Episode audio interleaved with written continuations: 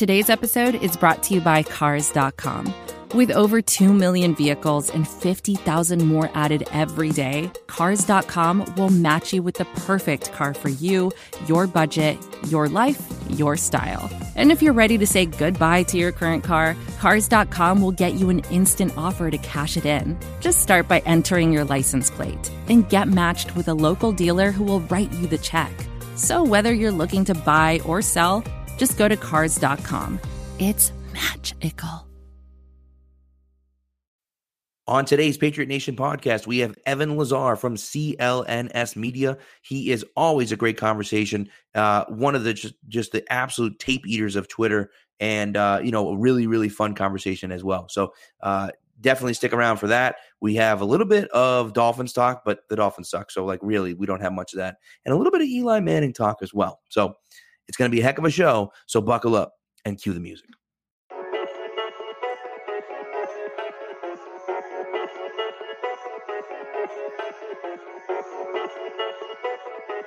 Stack receivers, two to the right. Russell Wilson extends the hands he has. Wilson, quick throw. And it's got it. intercepted. Intercepted by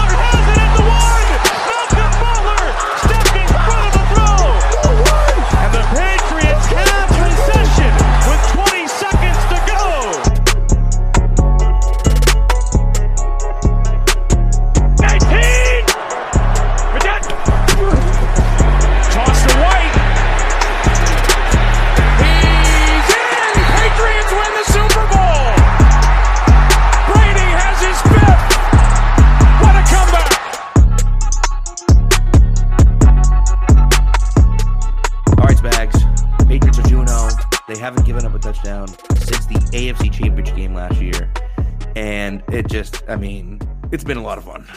it's been a lot of fun, man. But it's also like we talk about with Evan. It's it's also a little boring too. And I sound like you sound like such a pest. Like, come on, give me I some mean- good football. But you wait so long for it. And it's just. Right. I mean, obviously Pittsburgh. It, it was you know the anticipation was through the roof. It's supposed to be a good game, and Right. now it's like Miami, the Jets, Buffalo. Washington, the Giants, like, come on, like, give me, give me KC, Philly. I know it's, it's you got to wait a little bit. playing but pretty wait- good right I'm, yeah, come on, like, come on now.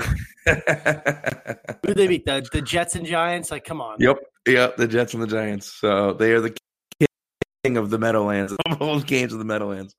So, but uh, yeah, I mean, you're right. I mean, ob- ob- Obviously, you're right. You know, Tom Brady's the third winningest quarterback in the history of of uh, of Ralph Wilson Stadium. So, I mean, like, you know, it's, know. it's a little ridiculous. But um, but either way, it's you know, so it's, fun. But it's been fun. I mean, seventy six to three. It's just it's it's ridiculous, and uh, you know the defense has been just absolutely lights out, and obviously Antonio Brown gets in and does well, and we talk about that with Evan, obviously. But um, but one thing I wanted to talk about before we before we get started, is I had I had a revelation. Well, not even a revelation. I had I had a, a, a possibly life changing experience. My neighbor down the street has uh, has Direct TV. He's got the Sunday ticket, man, and this dude. He's got eight games going at once. So it's one big TV. He's got like a 75 inch TV. So it's huge. And so my girls both had Girl Scouts. So my wife is bringing the girls back and forth the Girl Scouts. They're playing outside. But I brought my son over. He's got two little kids. So my son's playing with his kids. His wife is there, kind of hanging, and the kids are just playing like they're just having fun. And uh, and we're we're on his couch watching this TV, bro. And there's eight games going on at once. Eight, like eight little boxes going on all See, the morning, when you- all the one o'clock games are going on at the same time. Just when you think red zone's like tapped and just like I always sit there Yeah. Sundays with you know watching football. It's just like it's Right. crazy. But now and I- It's wild. I obviously heard about this, but I didn't know you know the different features that you kind of went Yeah. into. Like the- like you said, that's like I'd have like a panic attack. I don't know what I'd want to like look at. It's like I need to get that though. Like seriously. my it's crazy like my head hurt after three hours of watching because i was like trying to focus on eight different games you know and like i said if the patriots were in a like a tight a tightly contested game i would have lost my mind because i would have had to have watched every single second of the game. And i i saw basically every play the patriots and dolphins ran from the game anyways. But when it's in a small box like that and you got a bunch of other stuff going on it's hard to focus on one game at once. But the coolest thing about this is that the audio is just based on where you're scrolling. So if you're scrolling and you stop on one of the games, you get the audio from that game. But then you want the audio from a different game, so you scroll over to that game and you stop there, and the audio is from that game, and it's it's wild. Now, meanwhile, you also have all the games on a separate channel as well. So if you like, so at points like there was nothing really going on with the other games. I think the Patriots were like done quick. So the second half had started, and there was already halftime in the other games. So it was like, all right, Patriots were going, and we would just watch just the Patriots game at the, at the start of the second half because there was no really other games on it. He's a Redskins fan, so we were flipping back and forth between Patriots and Redskins for a little while in the full screen, and then we went back to the you know the the Octo box. I don't even know what you'd call it. But Octo, that's a dope name. It's like an IMAX. that's not the name. It's like an. IMAX inside. It's like an I IMAX. gotta, I gotta reach out. I gotta reach out to uh, to Directv because the Octo box is a dope name. So I gotta we gotta trademark that or something. Sell it. Maybe we'll get a sick studio with the money you get from that. oh yeah, that'd be right. That'd be nice. So, but anyways, it was like it was crazy, and I was just trying to focus on everything, but it was so much in all game long. Like all morning, I'm watching every game, and I felt like I'm part of every game, and my head's spinning because I'm like, what the hell's going on here? And then we're like, oh my god, huge play here, and then so it's just it was uh it was crazy, but it was a lot of fun. And he also has these things where like he uh for fantasy purposes at least he can like set alerts on specific players so like if someone has a big play it'll come up on the screen it's like you know Oh, austin that's what I Ekeler need, 35 yard. I touchdown lose- run I And so lose it'll, like, seventy come up percent of on my the- battery bottom, checking like, fantasy. what? dude yo it's crazy and i was like wait a second that what, what the hell's that? And he's like oh that's my little fan that's my little ticker there. And you go in and you can click the players that you want and it's organized by team. It's it's unbelievable. It, it's it's crazy. And he's like he's he's always texting me. He's texting me all weekend about like this play and that play. And i'm like how the hell is he watching all these games dude? And like that's how he's doing it. He's i'm like oh man. So i'll be you know well I don't know the I, I'm convinced that Bills game might actually not be the worst game ever, but they're probably gonna suck. But either way, I, I, I'm gonna be there another another weekend. You know, certainly during the Patriots bye week for sure. I'll be there. So, Oh yeah, have to. but it's to. uh, dude, it was it was wild. It was wild. Yeah, it was fun. So, anyways, I'm sure tons of people have Directv, and this isn't new, and people were listening like, what is this kid like? You know, fast forward, like hit the poor. Is fifteen button. I'm listening to this poor over here, but but you know, it's like whatever, dude. It was so it was it was wild. So um, so it was interesting, man. And the Octoball was just it was crazy. Like I said, man, I had a headache at four o'clock. We left Oh. there, and my head was like was like Imagine pounding 'cause I drinking, just spent like- like so long. If you were Oh, no, drinking dude. heavily, it would have been game over. No, I've been puking everywhere. It would have been awful. So, but um, Back But anyways, it was- it days, was fun. So no, no, no, no, no. no, I'm long past that. So, but anyways, that that's all, man. And look, the just complete annihilation. Obviously, you get you know some of the injury concerns and everything else, and we'll get into that with Lazar. But, but I mean, dude, this team is just this team is just loaded. It's it's a Loaded, lot of fun. much it's been a lot of fun to watch this team so far. so much talent. I mean, you know, Yeah. Um, Yeah. I'm more of an offensive guy. I just, you know, I really want to see what they can draw up from a scheme perspective with Brown. Like we saw some simple routes from him. Uh, but obviously, you know, the more comfortable he gets, and we kind of talked about this with Evan. It's just going to be interesting to see how they use him because he's so he's just so smart. He's so talented, right? I mean, just t- strictly talking on the field. Um, but it, it's just going to be insane with the, the amount of weapons they have, and then defense. They have some dogs on defense, man. Like seriously, Oh, like they. whew. Yep. No, it's great, man. It's uh it's been it's gonna be fun. It's gonna be fun the, the rest of the season. So so anyways, we're gonna get into that Lazar interview. Uh before we do though, I a little bit of news here from from the uh, Pat's Pulpit Podcast Network, uh, which which uh Mark has been calling it, and I love that name. So I'm just gonna I'm gonna start calling it that too. Uh, we have a show seven days a week for you guys. Uh, matter of fact, eight shows, eight days a week. I don't know, but you know, a little it's a little Beatles throwback. I don't know how many you know the Beatles, but eight day, eight days a week. We have a show for you. We have eight shows a week for you, and we are just banging them out, man. There's a show every single day now. Uh, Monday is the SCO show. Tuesday is Pat's Pulpit podcast. Wednesday is the SCO show. Thursday is the SCO show and Pat's Pulpit podcast. Friday is our show, the Pat's the Pat- Patriot Nation podcast. Saturday is a new show, and we're calling it the Pat's Pulpit Radio Rewind. And it's a really fascinating show. If you haven't heard it, I like it a lot. And what what he does is pulls out little little bits and pieces of each episode that aired over the week. So it's just a quick little snippet from each show, and it's really cool. It's a really cool way to kind of catch up on on what you may have missed. Maybe you don't have eight hours to listen to the show, so you you know you listen to one one or two of the shows, and then but on that radio rewind that's about a half an hour long, you can catch little snippets of each show. It's great.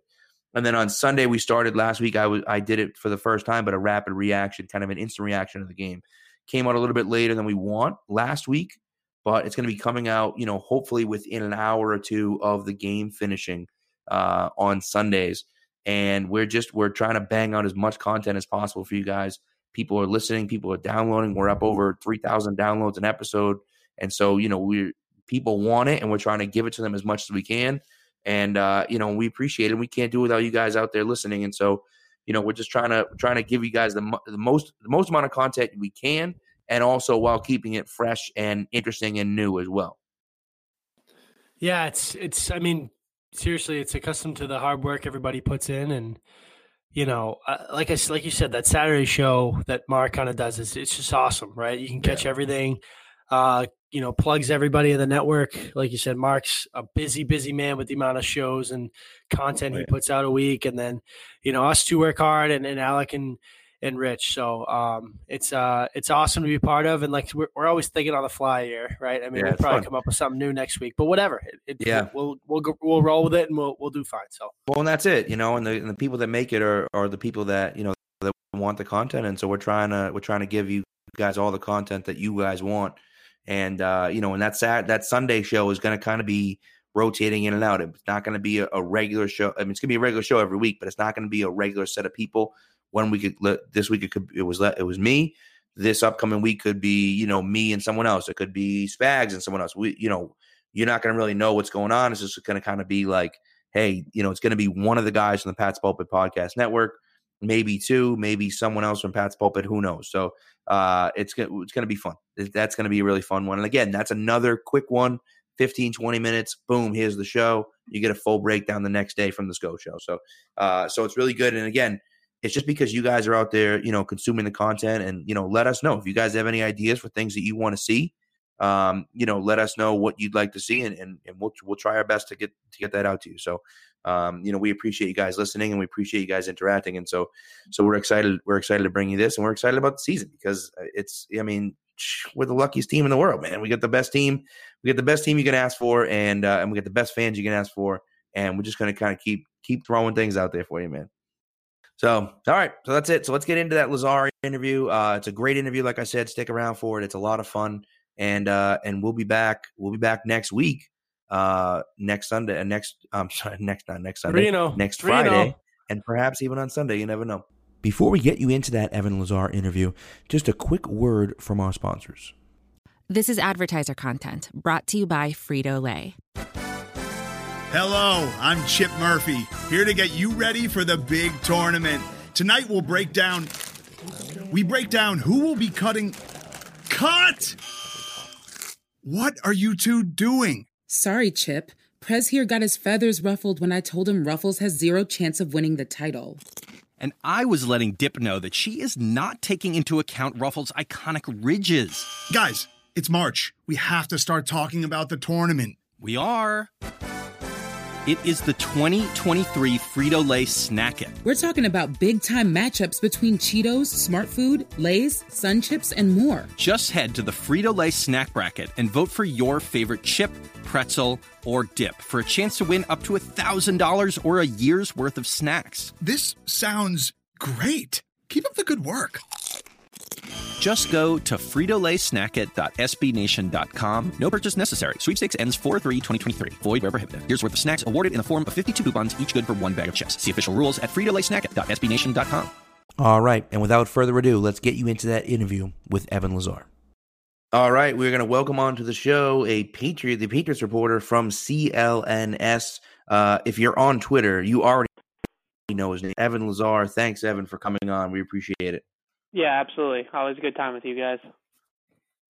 So, Evan, I guess we'll Yeah, jump good, right man. into it. Um, obviously, we can't break down. We were talking about this pre-recording, pre-show. Can't not not much to break down from the Miami game, right? I mean, it was like a preseason game, and like we said, no Antonio Brown. I, I think everybody, Pat's Twitter would be like yawning for two weeks straight with even the Jets coming into town now. But um, I guess we'll start with the with with the hot topic, right? I mean, how did you know? Obviously, on TV we get a decent look, but how did Antonio Brown look? Not only on the field, right, from the from from the naked eye, but just how he fit in, how the buzz was around the stadium, what he kind of looked like with his teammates.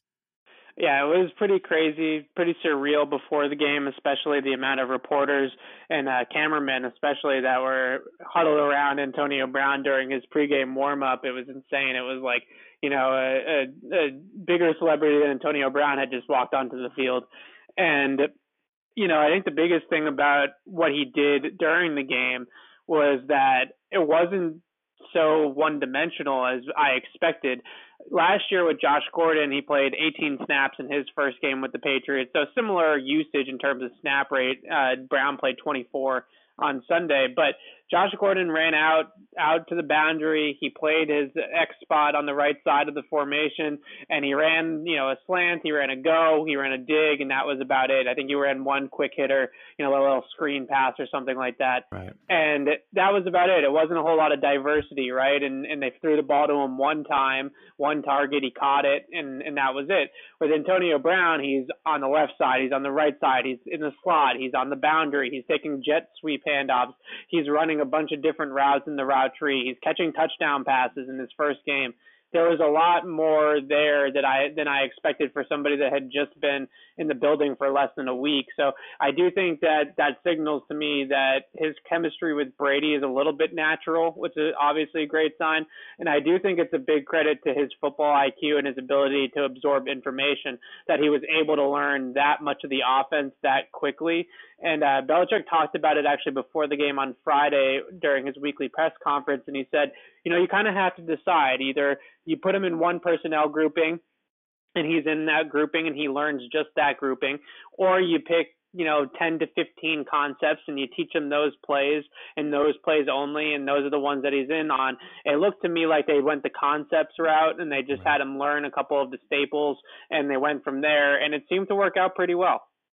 Yeah. I mean obviously the you know it was funny it was almost like at the beginning of the game where you know he'd come in they'd throw it to him he'd catch it then he'd come out and they'd run it then he'd go back in and they'd throw it to him and he'd catch it and it was yeah. just like back and forth, and it was it was fun to watch. And and you know, regardless of what the rooting interests are, where you know whether you like them or not, as a fan, you're just you're excited to see that talent, that caliber of talent on the field with Brady again.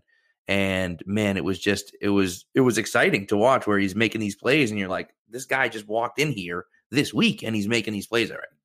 Yeah, I mean it's definitely a testament. And listen, it's we're all in a tough place talking about this, and fans are in a tough place rooting for it because of what is going on off the field. But if we just look at it from an on the field perspective, his talent is obviously so it's so obvious that he can transcend the fact that maybe this is a very complex offense and you got to read leverages and learn how to read coverages on the fly and adjust your route based off of those coverages and all those things that we talk about with this offense and why it's so difficult to pick up for receivers. And I think Antonio Brown is just so darn talented that a lot of that stuff doesn't really matter. And you saw it on the touchdown. It's like, you know, just run a fade and catch the ball, you know, and, and that's exactly right. what he did. And there were obviously some plays late where the communication wasn't great and the connection with Brady wasn't great. They tried another back shoulder fade and Brown didn't look for the ball. Then Brady underthrew him on the pass where Brown smoked Eric Rowe at the line of scrimmage, and that should have been a touchdown. And that one's more on Brady than on Brown certainly, but those kind of little bits of disconnect were kind of there. But I do think that they have a pretty good idea already of how they're going to use him. And they also have a pretty good idea that he's going to be really, really good in this offense. So the sky's the limit if he stays on the field. Right. No, it's it's it's true. It's we're looking. It's it's. I can't honestly. I can't even like bring the words up because it's so interesting as to what's happening.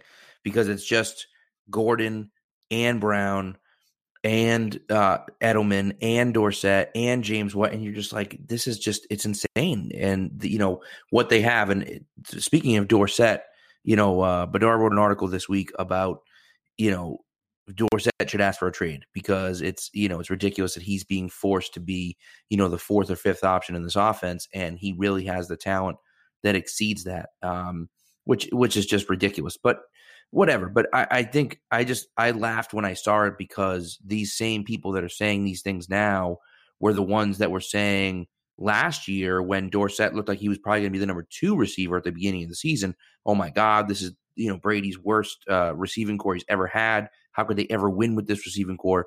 And Dorsett was the number two at that point. So now he's he's too good to be the number four.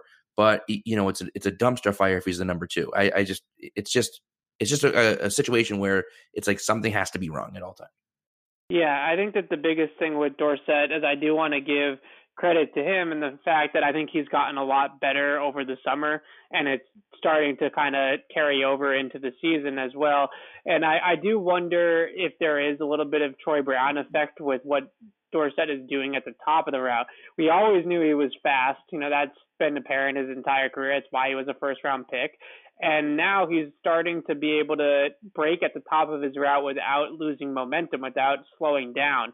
And that makes him obviously an extremely difficult cover because he's running four three at you full speed, like to play the third and seventeen play, for example, uh, against Miami this past week. He's running full speed at the corner, and the corner has to respect the fact that Dorsett's running four three right at him, and then Dorsett stops on a dime and cuts out to the sideline, and he really didn't lose very much of his momentum in that break, and I think that that's a little bit of the Troy Brown effect. I, Troy, I said a few years ago on TV when they first got Phillip Dorsett that he wishes that he could work with Dorsett in a, on his route breaks, his moves at the top of the route, because he could teach him how to not slow down. And that's what we're seeing a lot with Dorsett now. And the other thing that we're seeing with them is that his usage is changing just slightly. They're playing him a little bit more in the slot, and they lost obviously Gronk and Gronk's ability to stretch the seam as a vertical threat from inside the formation. So now they're using Phillip Dorsett in that role. It's obviously different than what they have with Gronk because Gronk's a different player. It's more of a physical thing with Gronk at six foot seven and the catch radius and the ability to fight off guys. Whereas with Dorsett, it's just that he's running through the defense at a very high rate but it's working either way. So a little bit more in the slot for him, a little bit better at the top of the route, and you obviously know the the physical gifts of his speed are have always been there. Yeah, no, I, I think he's going to be this year's Danny Amendola, and I know, I think what you said is is correct that they're not necessarily using him like Amendola, but you know, you look at it, it's what Brady's twenty three for twenty three in the last on his last twenty three targets to to uh to Dorsett, and he's when I say Amendola, I mean like he's almost his security blanket, where he feels like if I need a big play, I know I can look at Dorsett and he's going to get open and he's going to make the play when it when the ball gets to him. Yeah, and I think that there's certainly, you know, Dorsett talked a lot about in the preseason. I, I talked to him about the chemistry growing with Brady, and he feels like him and Tom are really on the same page now and see the field the same way and expect the same routes. And he knows like kind of all the little details and coaching points that he needs to know about how exactly Brady wants routes run in certain situations, and he's done great with that. I think the biggest thing too, just to answer, I didn't really answer your question about the Bedard piece I think the Dorsett I could totally see from his perspective, especially with Antonio Brown, what's going on with him off the field, that he would feel slighted by the move and by the decision to play Brown over him if it does eventually come to that. But if you're the Patriots, I don't know how in the world you could trade Dorsett right now when you have Brown, who's basically, you know, halfway to the commissioner's exempt list at this point in a suspension. And he got Josh Gordon, who's the most unreliable player maybe on the planet right now. We obviously are all rooting for Josh Gordon, but the point of the matter is that this team cannot count on Josh Gordon to be here for 16 plus games. They can count on Phillip Dorsett to do that. So it might be a situation like Bedard wrote where Dorsett is doesn't play a whole lot because he's the fourth receiver and Gordon and Brown and Edelman are getting those snaps, and then come January, like last year, they might call upon Dorsett and he might need to play. And yeah, that might be a little bit unfair, but from a team perspective, that depth is extremely important, especially with the question marks that they have. So, and and you you know, obviously Dorsett's you know kind of looking up at the depth chart, right? And Edelman, AB, and Gordon are ahead of him. But you know, we saw a lot of Josh Gordon, Phillip Dorsett, um, you know, Julian Edelman, Antonio Brown, and James White, Rex Burkhead on the field. You know, that one time they had, I believe it was White on the Brown touchdown. They had White in the backfield, threw him out wide, had five wide, and they hit Brown on the smash fade. Um, is that kind of, you know, we're going to see a lot of that from Dorsett where they're going to, you know, go four wide receivers? Yeah, we're learning a lot uh, in New England about personnel groupings. That's for sure. You know, Honestly, 10, though, seriously, ten personnel, crazy. Two running back pony sets. That we obviously all know about 21. We know of 11's the traditional three wide receiver that everybody in the league runs the thing that's interesting about it is, is it really shows a lot of the different arrays of ways that you can run an offense. Because, for example, Sean McVay in LA, he runs three wide receiver 96, 97% of the time. They are an 11 personnel team, and they stay in that personnel grouping for the entire game. The Patriots, on the other hand, are like a hockey team, right? Like they're bringing right. lines in and out, and it's and they're changing personnel groupings from play to play to play. And my sheet, when I charted on game day, it goes, you know, three pages long because they keep on changing the personnel groupings all the time the 10 personnel thing, I, I I think it's like their version of the death lineup. Remember we called the Warriors that death lineup that they had with KD and Steph, and this is like their version of the death lineup when they throw Gordon and Brown and Edelman and White and Dorsett out there. There's so much speed. There's so much versatility. Everybody can play all over the formation. And I think the best part of it is too is that James White, his versatility as both a runner and a pass catcher, just adds such a great element to it because if they put five or six guys in the box to commit all the resources to stopping these four wide receivers, Brady can just motion Edelman or James White back in, in the backfield and hand the ball off to him, and he's going to have an easy box to run against, and they're going to gain yards on the ground that way. So it's a really it's a pick your poison type situation because of the versatility of White and Burkhead, their ability to run routes and catch passes as well as run the ball between the tackles. That makes them really really dynamic and versatile and multiple, and that's going to be a nightmare for every defensive coordinator. And I don't know if there's a secondary in the league that can cover those five eligibles when they go empty, or even if they just go four wide with James White in the backfield. I mean, maybe only the Patriots have the depth in the secondary to cover all those guys. And I think it's a great situation to have. Obviously, I mean, it's coming down to it it feels like practice for these guys, at least in terms of the first eight weeks of the season, that practice is going to be way, way harder than the game. Yeah. So it's just, just incredible. It is funny. It is funny. And I'll tell you, it's one of the reasons why if they can actually use Sony as a receiver, they'll be so much more dynamic on offense because he's a better runner than James White, obviously. And they like running the ball better with him than they do with James White. Um, you know, as far as like establishing the run wise. And then if he can be dynamic in the passing game as well, now you can trot out that same line. But then it's like, what are you going to do? How are you going to stop them? So uh, that does make it interesting. But um, one thing I did want to kind of transition to, and you could talk about the Sony thing if you want, but one of the things I wanted to transition to was the offensive line. Uh, you know, obviously we get the injury to Isaiah Wynn, so he goes on the IR. He's not eligible to come back for um, for eight weeks, and so that's obviously a problem. Hopefully, Cannon will be back this week. It looks like he he will be. I think. Um, you know, back this week. And so obviously you're already missing David Andrews. So you have Karras in the middle. He's looked pretty good other than the slow snaps. But, um, you know, I, I would think there's a, a, decent amount of concern here. And do you think that Thuney will be sliding over to play tackle, or do you think that one of these new tackles is going to be the starting left tackle? Yeah, I think that really if we didn't have Antonio Brown to talk about and the fact that this team is just blowing the doors off of the first two opponents, that the offensive line would be talked about a whole lot more than it even is. And I think it's starting to gain steam now, obviously, with the Wynn injury. This is yeah. a major storyline for this team going forward is how they're going to patch this thing together, at least until Wynn gets back. And I, I think the biggest thing is is we all love Dante Scarnecchia. We all think that he's incredible, and there's ways to do it, right? If you put Newhouse at left tackle, it's a, it's he's a, a below replacement level tackle. It's going to be a slog with him there. But if you put Newhouse at, at left tackle, you can slide the protection that direction. You can leave a tight end to block. You can chip with the running backs. You can obviously get the ball out of Brady's hands quickly, which they want to do anyways. So there's all sorts of things that you can do, and it certainly helps when you have guys like Brown and Edelman that are going to get open so quickly that it really isn't going to be like Brady's got to hang back in the pocket for that long anyways. But I think that this is a really a major thing. And I think the biggest concern that I have with it, more so than maybe the pass protection, is actually how they're going to be able to run the ball um, with the group that they have up front. I think that we kind of underrated how much they lost with Andrews and Trent Brown and obviously Gronk as well. And the running game has kind of shown early on in the season that they it really does miss those guys in in that facet of the game in terms of blocking up front. So I think that that's a big concern too. But like I said, there's ways to scheme around it you know, I think a big thing that they'll probably do moving forward is leave a tight end in to block because if you got four guys sending out into the pass or into the pattern anyway that are Antonio Brown, Josh Gordon, and Julian Edelman and Phillip Dorsett, you really don't need a fifth guy, right? right? Like it's not the end of the world that there's only four guys out there because that's really the only schematic setback is that you only have four guys running routes if you leave a tight end in or if you leave the back in.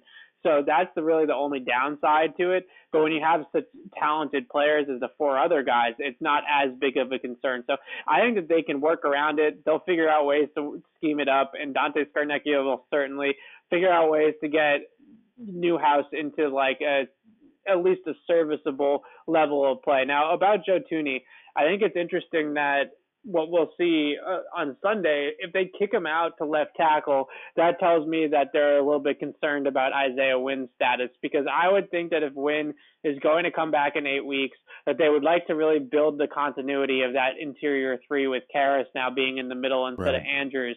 So if their plan is to have Wynn for the stretch run and have them for the postseason, then I would keep those three where they're at. But there's no doubt about it that Joe Thuney is now the best left tackle on the team that is healthy. You know, he's the best guy to put in that spot if they have to go that direction. But I do I don't know what they look at it. Do they look at Newhouse Uh, as a bigger drop off, or do they look at James Ferentz and Jermaine Eluemunor as bigger drop offs with Thuney kicking out? That's kind of the question. It's a lot of moving parts. You know, like I said, if this was a better, if this was a worse team, in the other phases of the game. If they didn't have Tom Brady, if they didn't have the receivers they have, if they didn't have the defense they have, this would be kind of a Achilles heel that would really ruin a lot of team seasons if they didn't have the coaching and the players around them. Right. Any chance? Any chance you think they uh, try to make a move for Trent Williams, the uh, the big left tackle holding out in Washington? I'm sure they want a first round pick, but you know if it gets to a point where they are uncomfortable with it, maybe the Patriots don't love the Wynn. You, you know what's going on with the Wynn situation. Um, you know, do you think do you think maybe they pull the trigger on that? Yeah, so I got in trouble today doing a video on this because I went about four minutes on the cap implications of Trent Williams. So I'll try to make it shorter this time. The Patriots can't afford Trent Williams. That's the well, biggest. That's really the main, biggest kind of hurdle in this entire situation. Now they signed Antonio Brown they are positioning themselves to be like they are every year, win now. So it would right. make a whole lot of sense to go out and make the move for Trent. You don't stop like you don't go 75% of the way and then stop, right? But the biggest concern that you have with the with the cap is that Trent Williams is cap number right now, if they made a trade for him, is over nine million dollars for the rest of the season. They only have four million dollars in space. Now, how can they work around it to afford Trent Williams? Because the cap is fungible and you can do things to kind of trick it. I think the biggest thing that they could do is they have Devin McCourty and they have Dont'a Hightower at very high cap numbers this season. If they sign those guys to contract extensions right now, they can feasibly lower their 2019 cap numbers to the point where they could maybe fit Trent Williams under the cap. Because remember, it's different than with Antonio Brown. Because with Antonio Brown, he was a free agent, so they could structure his contract to make his cap number in 2019 low, so they could afford to sign him with Trent Williams, they need to get him under the cap before the league will even let the move go through with the transaction wire. So they need to figure out how to get the cap space. The only way to do it is to extend those guys or include one of those guys in the trade for Trent Williams, which I'm not trading Dont'a Hightower or Devin no. McCourty. Hell so that's that's probably not going to happen either. So that's the biggest hurdle that they have is with the cap and getting Trent Williams under the cap, which is a lot harder and uh, not as easy as it would seem as to those people that think that the cap is bullshit. Yeah, don't tell Felger that. So, um, okay, but you know, obviously, um, the Dolphins suck, right? So I mean, but still, forty three nothing. They shut him out, and they looked fantastic. Um, you know, versus Pittsburgh. Any everything they threw at him, you know, Big Big Ben had no answer for. So, and and that's another kind of topic in in a, that Antonio Brown is kind of taking all the spotlight away from is how good this defense is, right? I mean, obviously it's Yeah. been, been talked about, but he's sucking up, you know, 75, 80% of the media in this town and nationally. Uh, but they, I mean, they look unbelievable. I mean, talk about the addition of Jamie Collins and what he's been able to do with this defense, the way they've been able to to, to use him and, and, you know, really get the best out of him, right? I mean, I don't remember him being this dominant his first time around, right? Yeah, I think the first time around, we the physical flashes were always there. It was consistency that was kind of a problem with him, and I think what they've really been kind of surprised by when in his return is how much he's been able to his football IQ and his processing skills and his ability to absorb information from a coaching and a scheming and a game plan standpoint I think is well beyond where it was when he was here the first time. So he's really grown as a player in that respect and the mental aspects of the game, which allow him to now play on the line of scrimmage and off the line of scrimmage, which typically is a role that they've really only had guys like Hightower, like Kyle Van Noy, uh, back in the day, like Mike Vrabel and Ninkovich. Those are always been high football IQ players. That's kind of always been their their mo. So Jamie Collins was never that type of guy, but he's came come back this time and he's really been that kind of guy. And I think that his versatility has added a lot to that linebacking corps because he can run sideline to sideline faster than anybody else that they had. And they can really use him in a lot of different spots and get creative with him. But he's really played a lot on the line of scrimmage, and that's where he was a lot in that Miami game and he's really just wreaked havoc. You know, tight ends don't have a lot of chances against him to block him because he's quick and he's got a really great first step off the line, like that jet sweep that we saw. You know, he kind of went off script a little bit that and went with more instincts on that play than playing his assignment, which would just to set the edge. But he has such a great first step and snap recognition that he was in the backfield before the it seemed like before the ball was even snapped, and that's why he was able to make that play. And I think that that's really been kind of a, a, a you know theme of this entire defense is that they already had kind of the foundation with the secondary, the veteran secondary with Stephon Gilmore obviously leading the way, but guys like Collins and guys like Danny Shelton and the team's ability to find the right ways to use those players and get the most out of those players has added a really good element to this front seven that maybe they didn't have last year and that they probably needed because they lost Trey Flowers and Trey Flowers was just such a huge part of that team's success last year. So to get this out of guys like Collins and Butler and Danny Shelton has, has really been massive for them.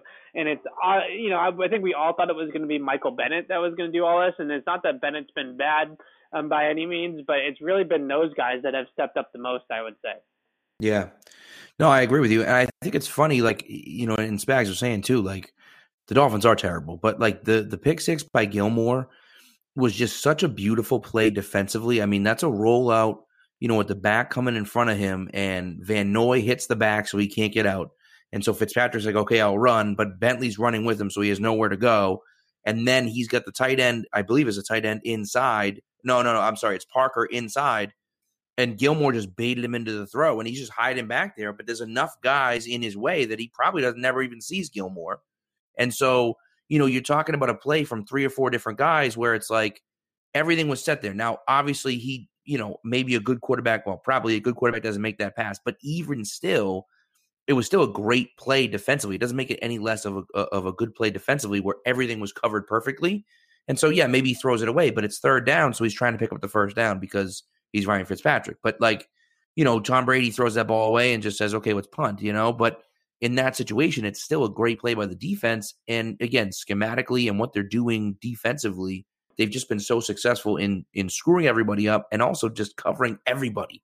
You know, I mean, that first game against Ben, he, he never had any pressure in his face, and yet there was nobody open all game long. He couldn't complete a pass.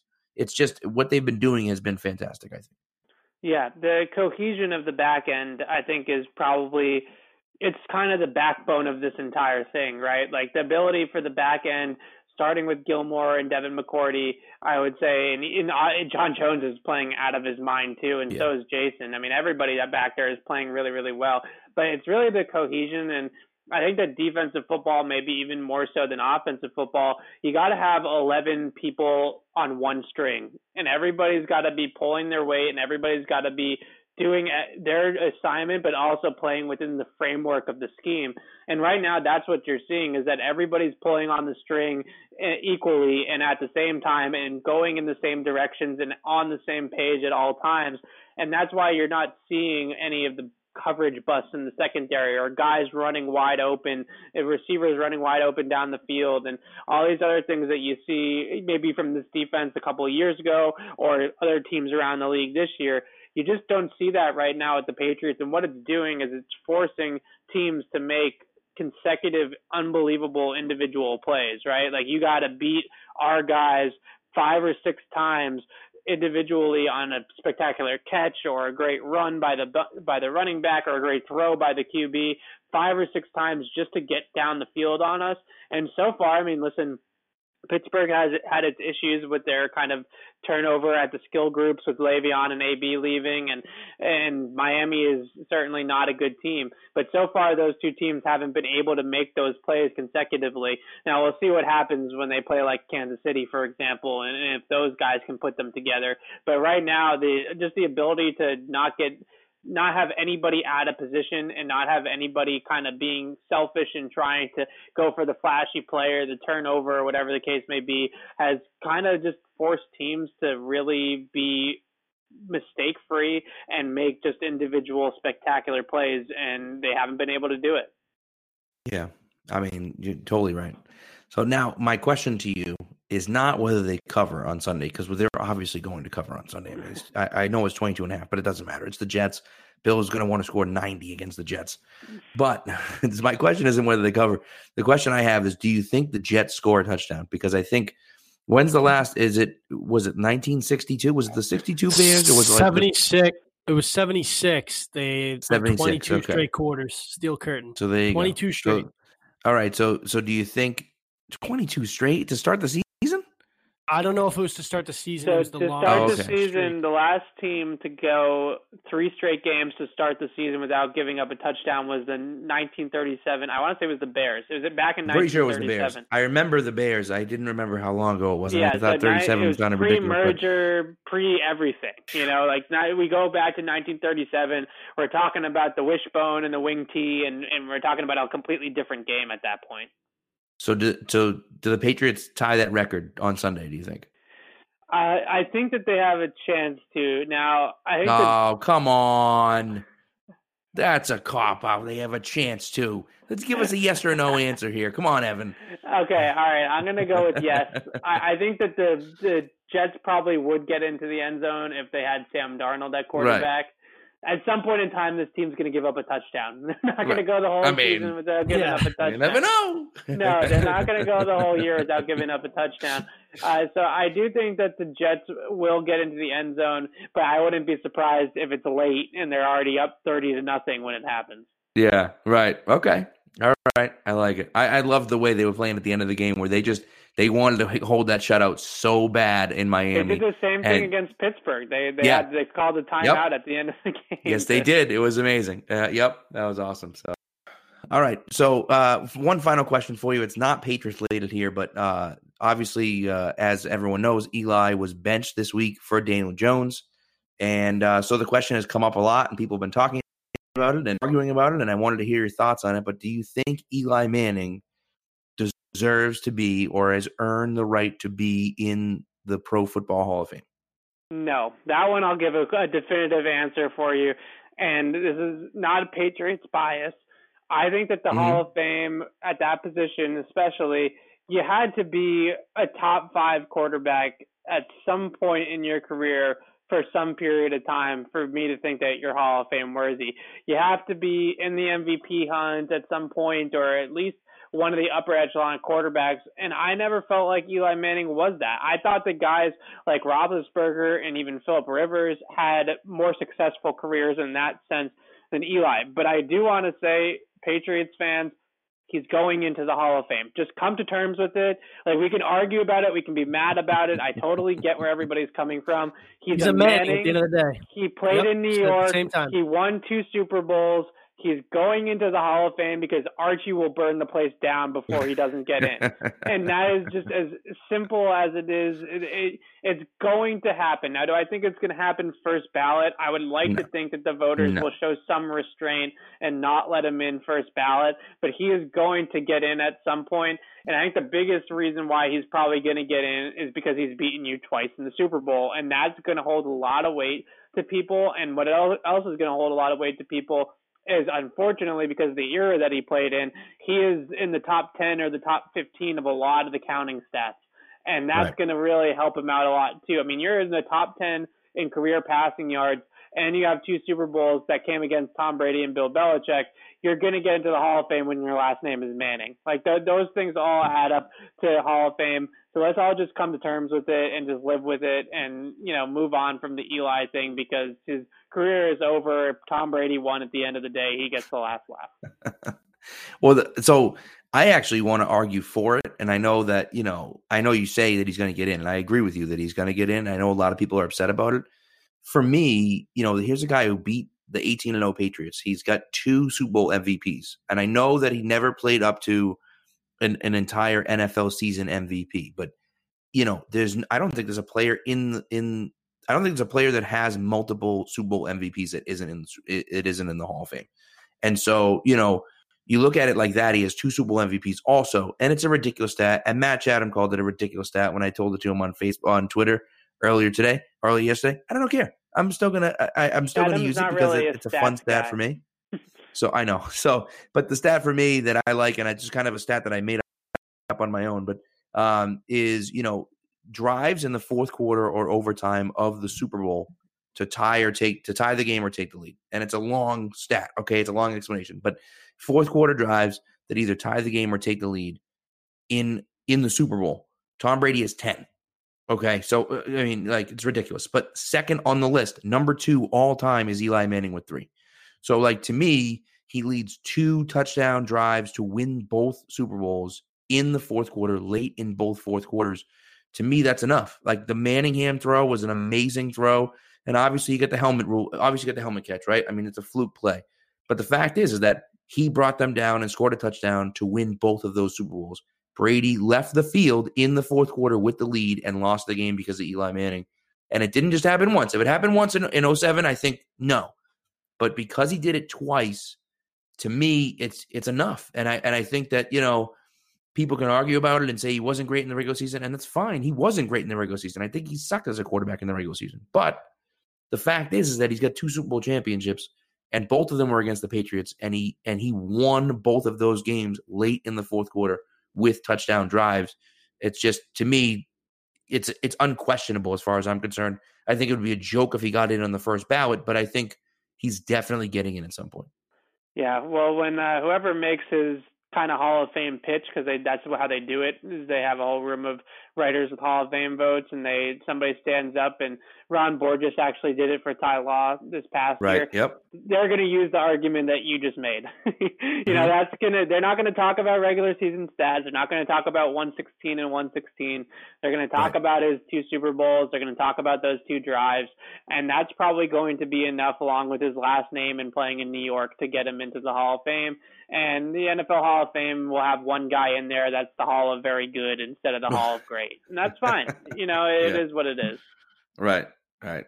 There's plenty of guys in there like that. I, in my opinion, at least. But you Yeah. know, so.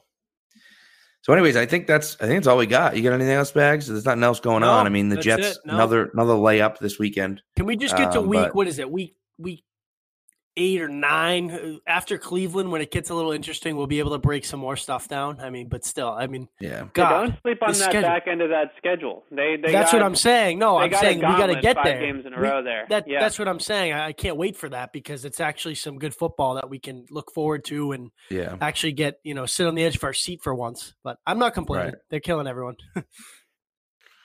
Yeah. I'll take it. I will take it. So, Evan, before we let you go, why don't you just uh, plug yourself a little bit? Tell everyone where, you, where they can see you, hear you, read you, everything else. Sure. It's uh, CLNS Media, CLNS. I say it too fast sometimes. Uh, media.com. That is the website. My Twitter is at EZLAZAR. And that's where kind of the hub of where I post everything that I write, uh, my podcast, Pat's All 22, and also uh, where you can find our YouTube videos. We have a YouTube channel, CLNS Media YouTube channel, where me and Alex Barth and Sierra and uh, Trags go on that during games, and and us uh, three, the first three I named during the week, and we do all sorts of videos on the Patriots, uh, usually about three or four of them a day. So that's always really cool too to uh, kind of get that side of it as well. And um, yeah, just uh, go follow me on Twitter. Go follow our Patriots CLNS Twitter account as well, and uh, you'll find everything that you need. Nice. Yeah, I'll tell you what. I mean, you're like you're like the godfather of uh of the uh you know of the all 22 breakdown you know the the fit just the just the tape eater like you know just posting stuff on twitter and then uh insane and you know it started i mean really you were one of those guys that were doing it i don't i don't necessarily say it was before everyone else but you were doing it and now everyone's doing it but you long before everyone else was on board so yeah um, so i got my you know inspiration from baldy. Uh he was like the first person that i really saw doing that much stuff with film on Twitter, and then a lot of us kind of came in the wave that I came in with like right after Baldy and some of the other guys started doing it and now every I think it's great you know and not everybody knows 100% what they're talking about but that's you know Right. not here nor there I was once upon a time I really was throwing shit against the wall too and you kind of learn and you learn from people like Matt Chatham and Baldy and stuff like that and and they help you kind of uh you know figure out the game at a little bit of a higher level and and you go from there but I I, I really recommend everybody should get a Game Pass subscription and watch the games because that's how I learned. I just learned by watching and uh, and listening to Yeah. people smarter than me. yep No, hey, that's what I'm true. trying to do right now. So, and I'm learning Yeah, off you. I, so I really it encourage it. Don't, yeah, don't get demoralized. Uh, don't like let people. A lot of people. I posted a thing about Brady, a throw of Brady's yesterday, and I got all these Chiefs fans in my mentions telling me that it was nothing impressive and that I don't understand why I'm glorifying the throw. And you know, don't let those people, you know, get in in your way of doing it because I, I obviously think it's a great thing. Yeah, yeah. And hey, listen, the, it, Chiefs fans can get my mentions all they want because all it does is get my impressions up. So I'm good with that. So Oh know? yeah, they love to like tell you that the only guy that's ever made a good throw is Patrick Mahomes. You know, Oh, like no, nobody else in the league has ever made an Right. impressive throw besides him. Yeah. You know, that that's the way it goes. brother.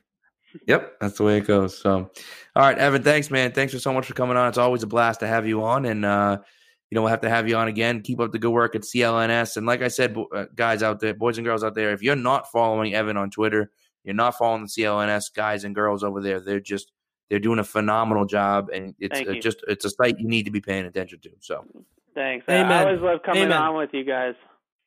yeah, no, it's fun. We'll have to we'll have to have you on again. So it'll be it's uh, it's always fun. So, Sounds good. All Thanks, right. guys. Thanks, Have a Evan. We'll night, talk all to you soon, man. Sounds good, guys.